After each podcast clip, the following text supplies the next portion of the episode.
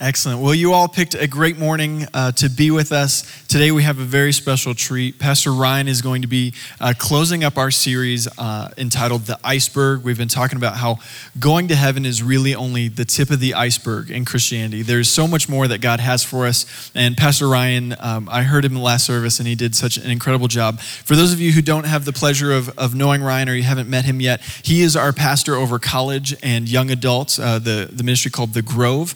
And he does an incredible job every Tuesday night leading those young people with passion and wisdom. And so this morning, I'm excited as he brings his passion and wisdom uh, to teach what God has put on his heart.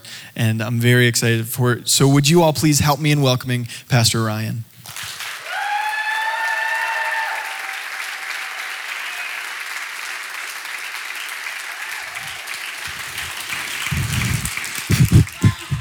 All right. It's good to see your faces. Um, I forgot what I was going to say. That was so nice. So I guess I'll just tell you a little bit about myself because most of you probably don't know uh, much of who I am.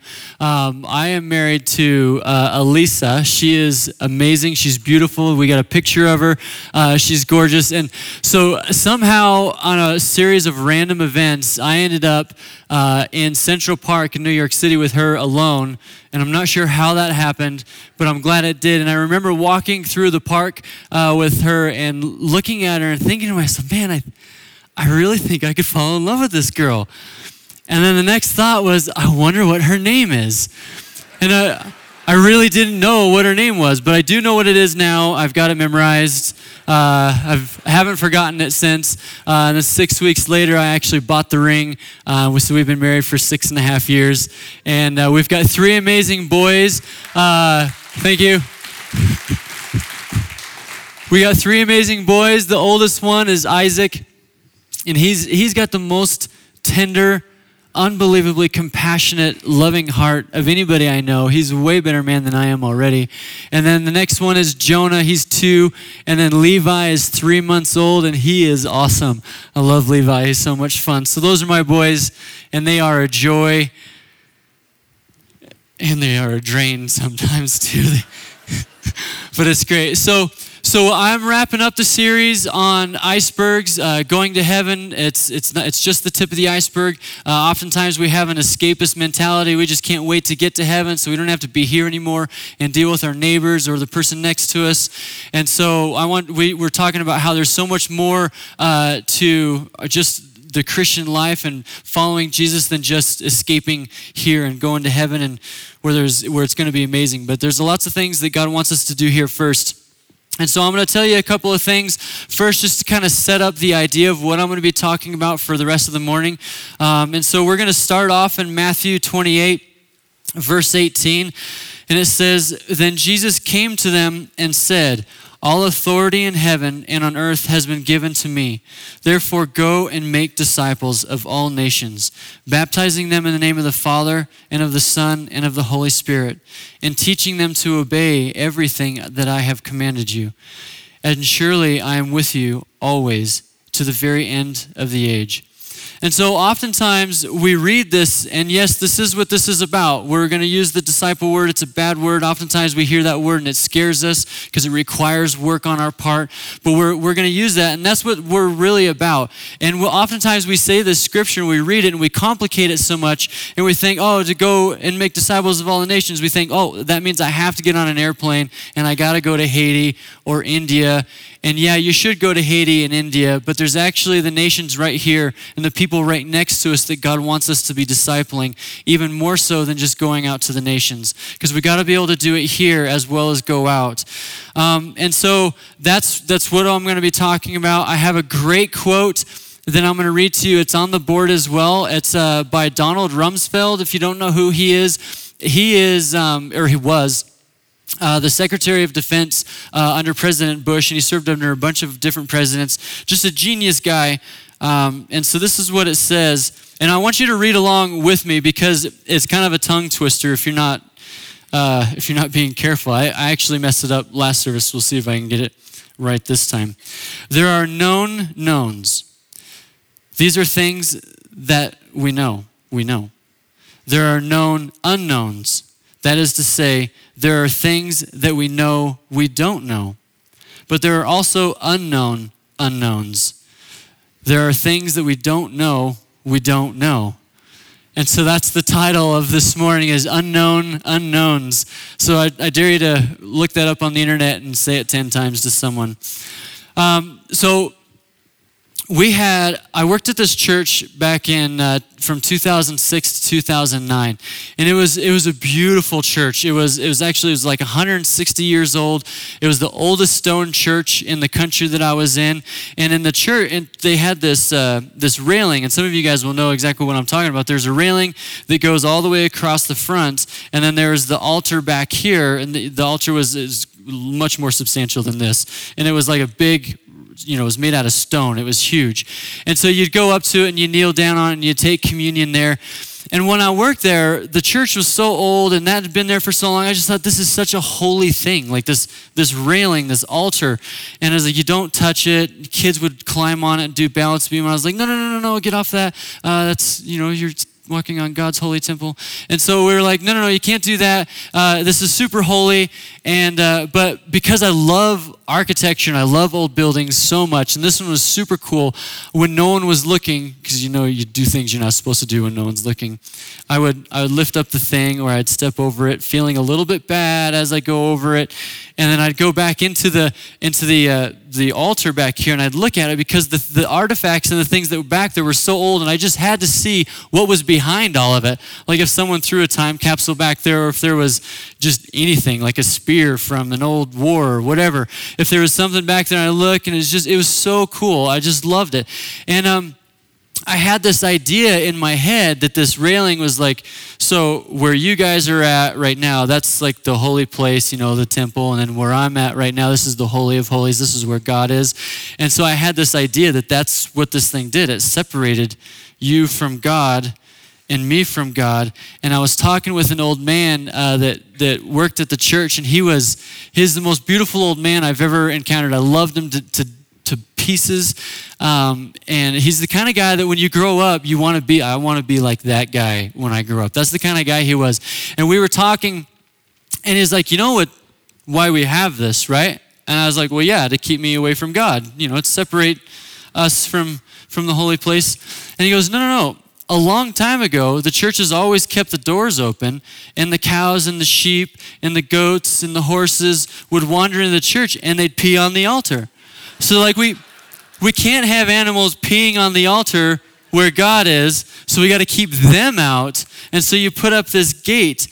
And so the point of the story is oftentimes we go through life and we create these things that mean nothing, and we make them mean something more than they are because we don't know.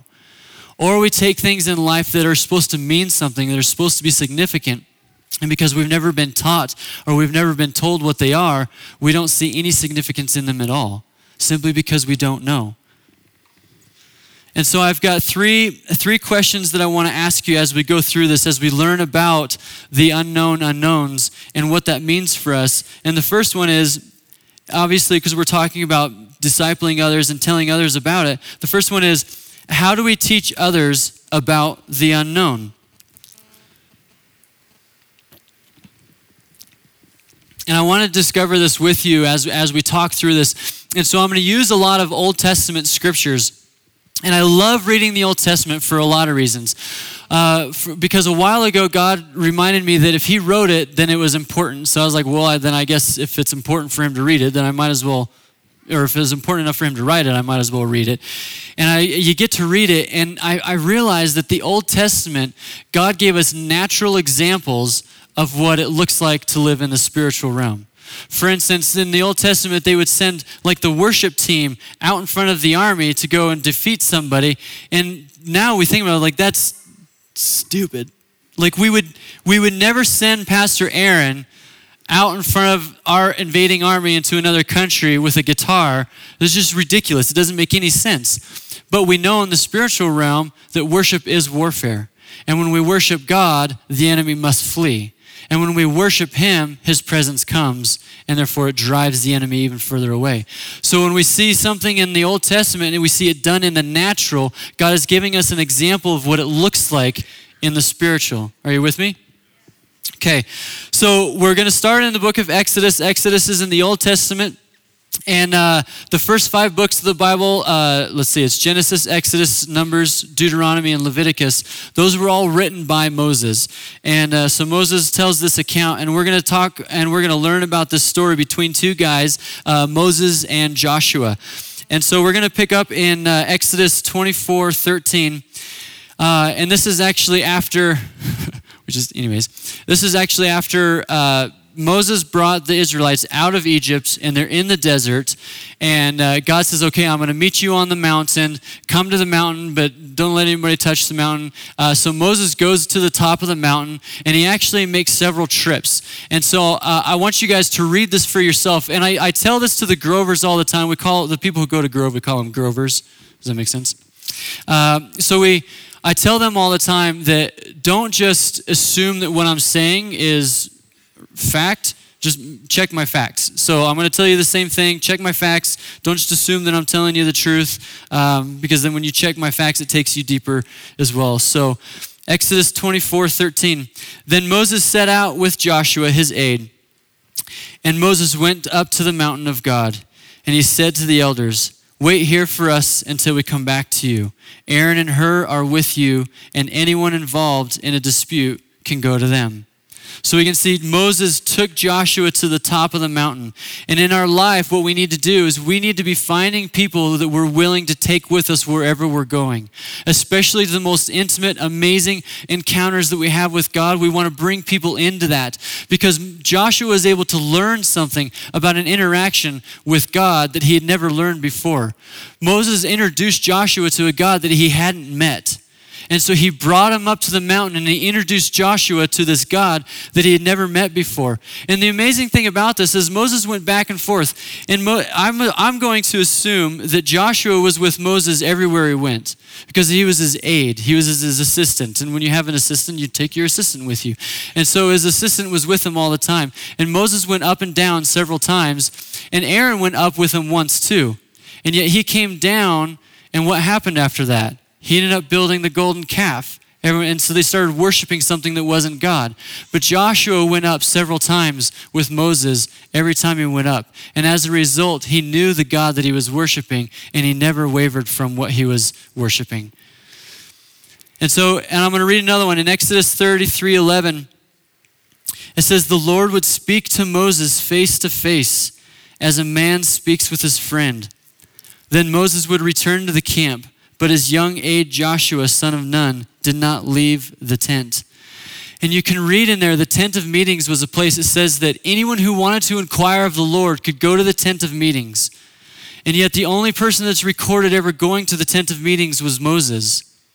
But Joshua was always with him, and so he'd sit outside the tent and listen to the conversation that was being taken place on the inside. And how many of you guys know that if you ever go camping, those tent walls, they're not very thick, so anything you say inside the tent, if anybody's around, they hear. There's no keeping secrets in a tent. And so Joshua would sit at the feet of God every time Moses was there. And not only that, when Moses would leave, Joshua would stay. Because Moses lear- or Joshua learned from Moses how to sit and stay and just spend time in the presence of God. And we need people taking us and teaching us how to not just go to the mountains, how not just to meet God, but we also need to be teaching people how to spend time with God and how to just spend uh, and sit in the presence of, a, of an amazing God. And this is something that's so simple. We can do this at, in any area of our life. I was, um, I have this friend named uh, Dylan. He's an amazing, amazing guy. And he was, uh, he was very mechanically inclined. And I also had a, a B M W. It was given to me, and it was it was awesome. I love this B M W. But it came time for me to change the oil, because if you don't know, you're supposed to change your oil. Uh, so I was changing the oil, and I, I went to his house, because he's got a uh, the, the ramps. And so I pull it up on the ramps, and I was underneath the, the car trying to get the, the oil filter off. And I was wrenching this thing as hard as I possibly could, and I just I couldn't get it to budge at all. And I was like, Dylan, you're going to have to give it a try. And I got out from under the car and I started pulling out my man card because I couldn't get the oil filter off, and you don't deserve a man card if you can't get it off. And so he gets down there and he's wrenching and he couldn't get it off. Like, he was going as hard as he could. And he's a much larger man than me. It doesn't take much, but he was a lot bigger than me, a lot stronger, and he couldn't get off. So I put my man card back in my pocket. Um, and he was sitting there and he was doing this and he stopped and he paused and he goes, "Father, help us figure this out." And it was such a simple thing that he said. All I'm doing is changing the oil in my car, but I'm doing life with someone else. And he said something so simple that has been so profound and has impacted my life ever since. But it was in that moment when he said, "Father, help us figure this out." I realized that God is a God that we can connect with no matter the circumstance. It doesn't matter what we're doing, we can talk to him. He's like, "Dad, help me figure this out." And the way that he said it, he said it in such a way that there was this relationship and this connection between him and God. And I was like, that's what I want. I need that. Just because I was changing the oil. A statement so simple. It changed my life. So how do we do life with others? That's the question. Simply by doing it with other people. Just do life with others.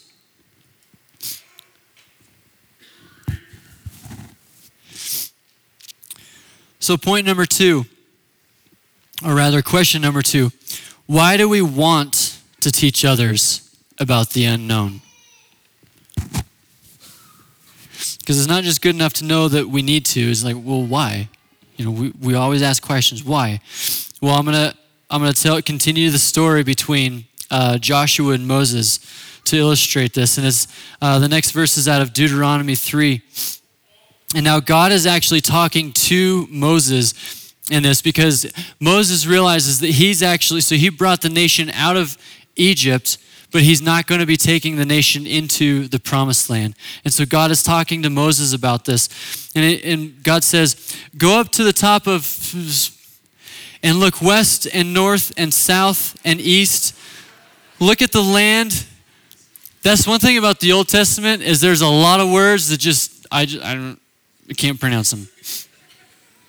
Uh, "look at the land with your own eyes, since you are not going to cross the Jordan, but commission Joshua and encourage him, strengthen him, for he will lead this people across and will cause them to inherit the land that you will see."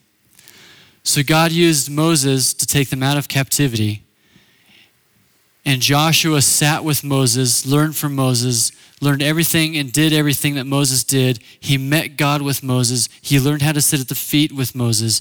And it was Joshua that was going to take the nation into the promised land. And without the guidance and the constant mentoring of Moses, Joshua would not have been able to do that. There's uh, there, the same church, actually, that I worked at, uh, the senior pastor in there, his name was David, different David from from the other story. There's just lots of Davids. And uh, we were talking, he was he was an amazing man of God. He would teach me all kinds of things, and he I, I loved him and I hated him all at the same time, because he'd make me do things that didn't make any sense. It was very uncomfortable. One of the things that he would do is he'd actually, so in order to, to preach, he'd, he'd give me three random scriptures. He'd give me a scripture from the Old Testament, a scripture from like Uh, Psalms, and a scripture from the gospel. Is okay, you got to preach on these. And we're like, what? And they didn't make any sense. They didn't connect. Just like, you got to you got to do this. And what I learned from that is it made me dig so deep into the scriptures that I learned that I you can, because it all ties together, because it's all God's love for us. It's all talking about Jesus. But I didn't realize that at the time. So he'd give me these random scriptures and I'd find these things out. He'd make me stand up against a wall, a brick wall, and with my head up against the back with a book, and it'd make me read. And then he said, no, no, no, no, do, do it slower. So I'd read it again. And he goes, no, do it slower. Really? So I'd do it again.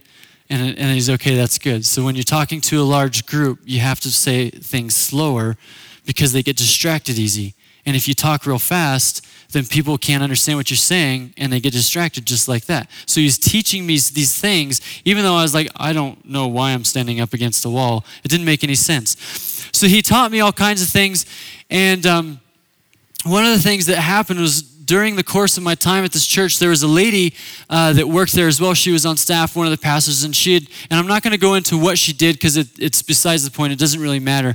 But she was doing a lot of things that that you shouldn't be doing.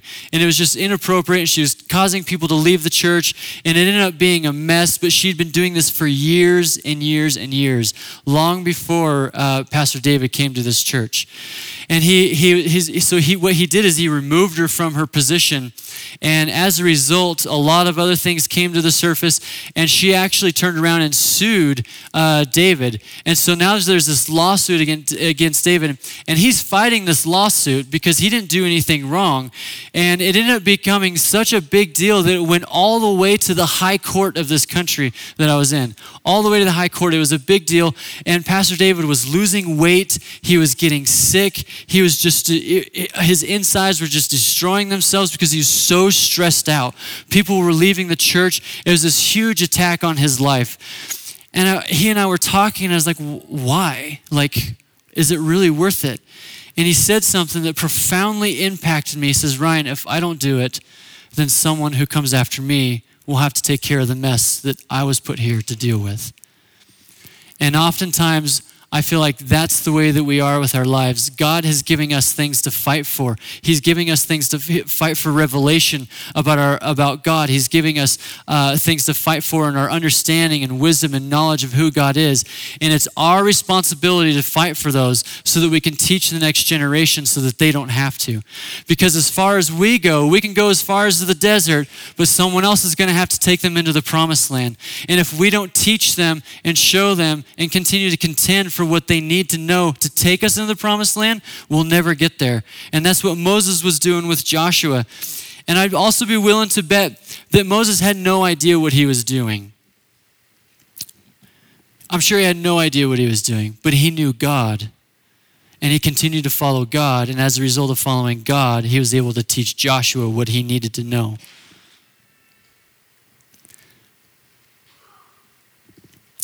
So, why do we want to teach others about the unknown? Because they don't know what they don't know.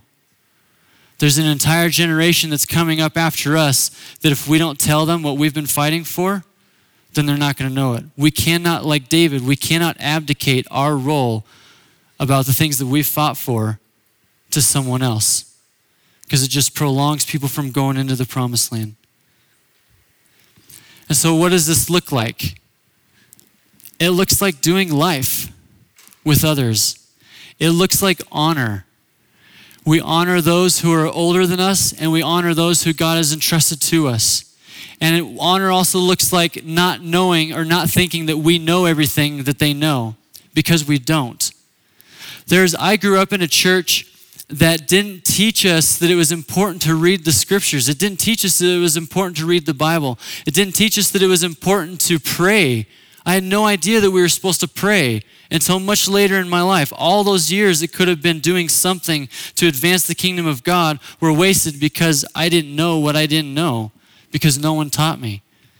And so we have to make sure that we're continuing to teach those, so we honor those who have been placed under us, and we honor those who we want to submit ourselves to so that we can learn from them and go further than they are. There's... um. The greatest generation is uh, is the, the people who fought World War Two.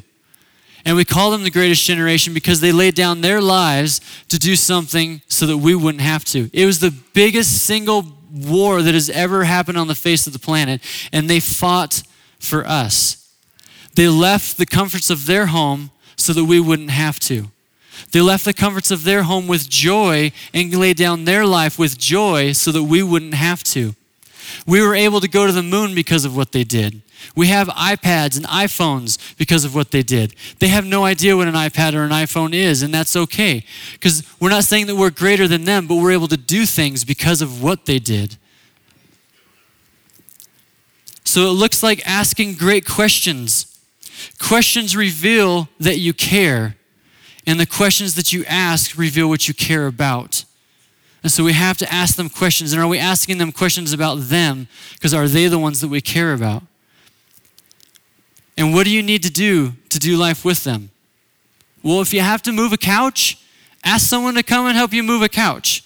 It's pretty simple. If you got to build a fence, call someone and say, hey, can you come to Home Depot with me? So we, I got to pick up some wood. Can you help me? And then can you help me build the fence? Because not only are they going to be learning a life skill of being able to use a hammer, because some people can't use hammers, uh, but they're also going to be learning from you as you ask them questions, as you talk to them. They'll learn from you the simple things. Father, help me figure out how to make this fence. Will deeply impact someone more than you could possibly ever know. I'd be willing to bet that he has no idea that that single prayer impacted me in the way that it did. And I'd be willing to bet that David probably doesn't even remember the conversation that he had with me when he said, I can't leave this for someone else to do when God called me to do it. He probably doesn't remember that or even remember that he said it. And I guarantee he has no idea the impact he had on my life as a result of it.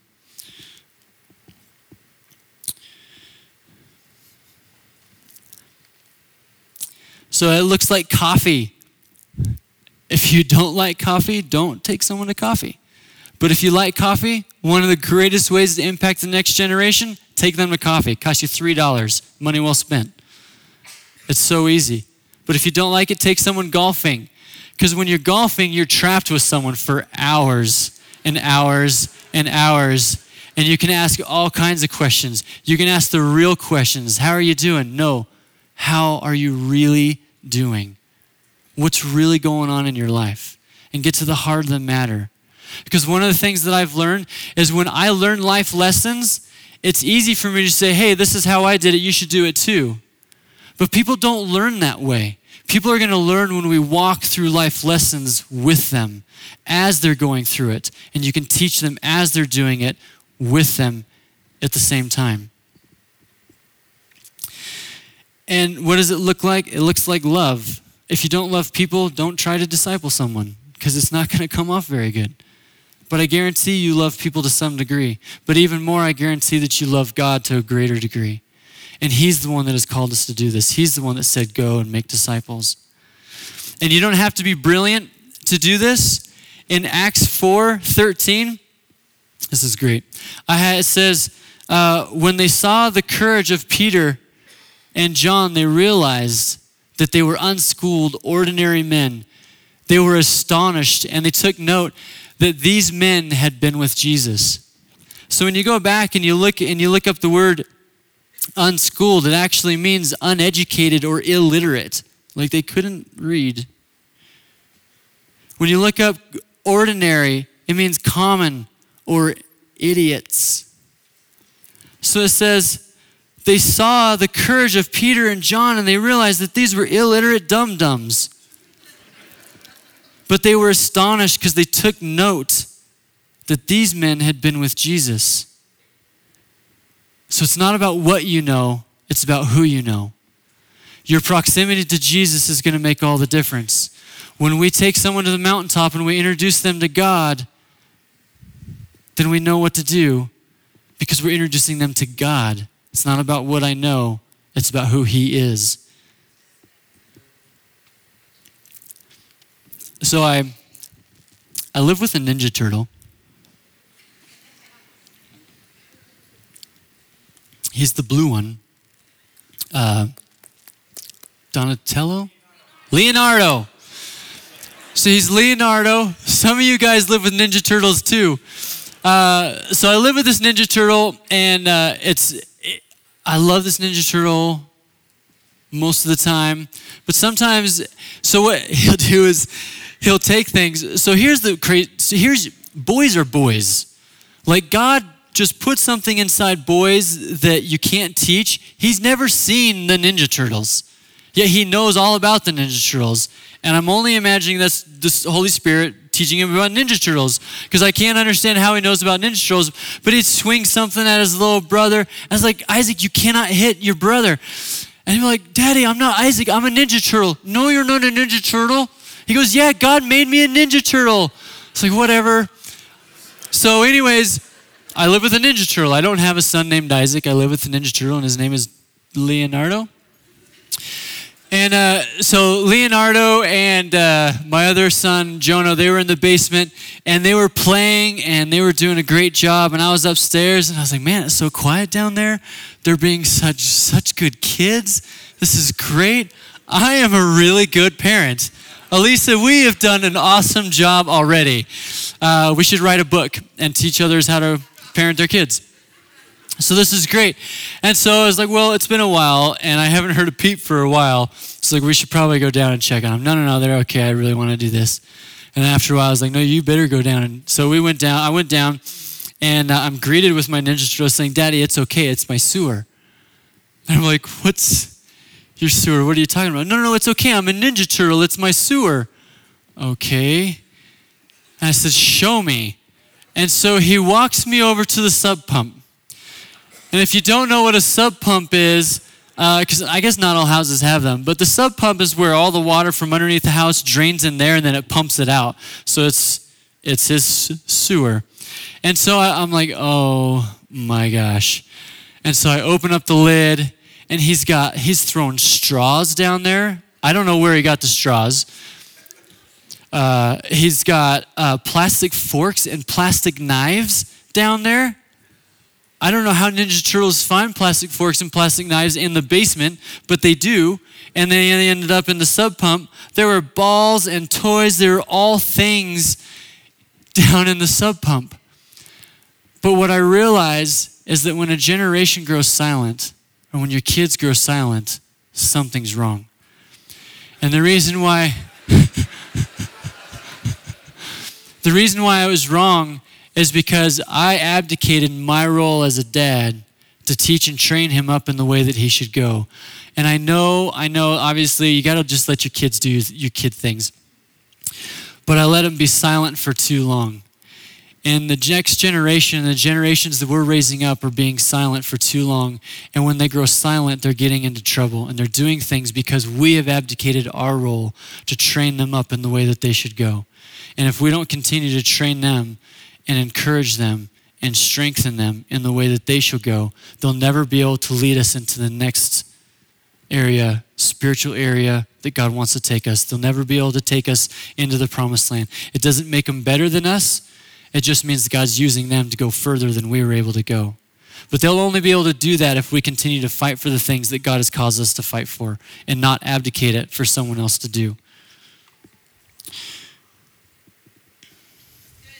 Thanks. So, so it's, and if the worship team wants to come up, uh, they can, if they're still here. We're not going to send you in front of the army. It's up to us to model what it looks like to sit in the presence of a loving Father. And it's our responsibility to take the Joshuas to the mountaintops in our daily life and in our spiritual life. There's an entire, so my father-in-law is, is a, he's a dying breed. I believe he's a dying breed because he's the kind of guy that knows everything about everything. Like when you go to his shop at his garage, he's got tools there that I've never seen. He's got tools that I, I picked them up. I haven't even, I have no idea what this would even be used for. It's completely beyond me. But he knows how to use blow torches. He knows how to solder. He knows how to make stained glass. You should see the uh, the grandfather clock in our living room that he made. It's it's unbelievable. The things that he can do, it's unreal.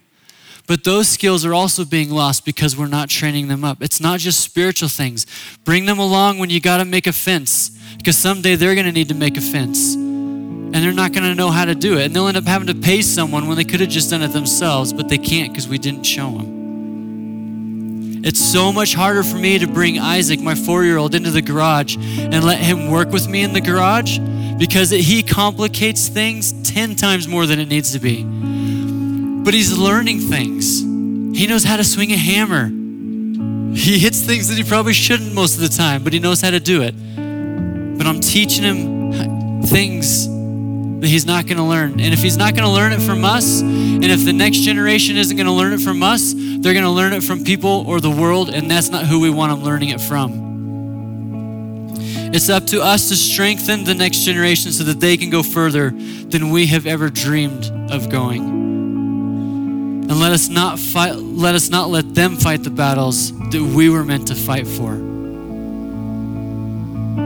So what does it look like? It looks like, therefore, go and make disciples of all nations.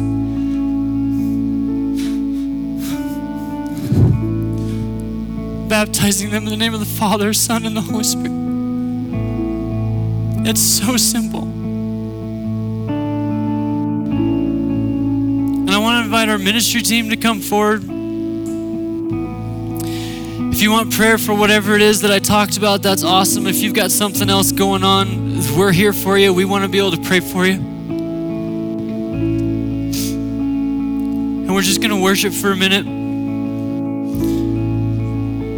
But Jesus, we thank you so much. We thank you that you have given us the tools because of who you are, not because of what we know, to lead the next generation, to go further than we can go. God, I pray that none of us would just assume that they know what we know, that the things that we have battled for and fought for in our lives with revelation would not go untaught to the next generation.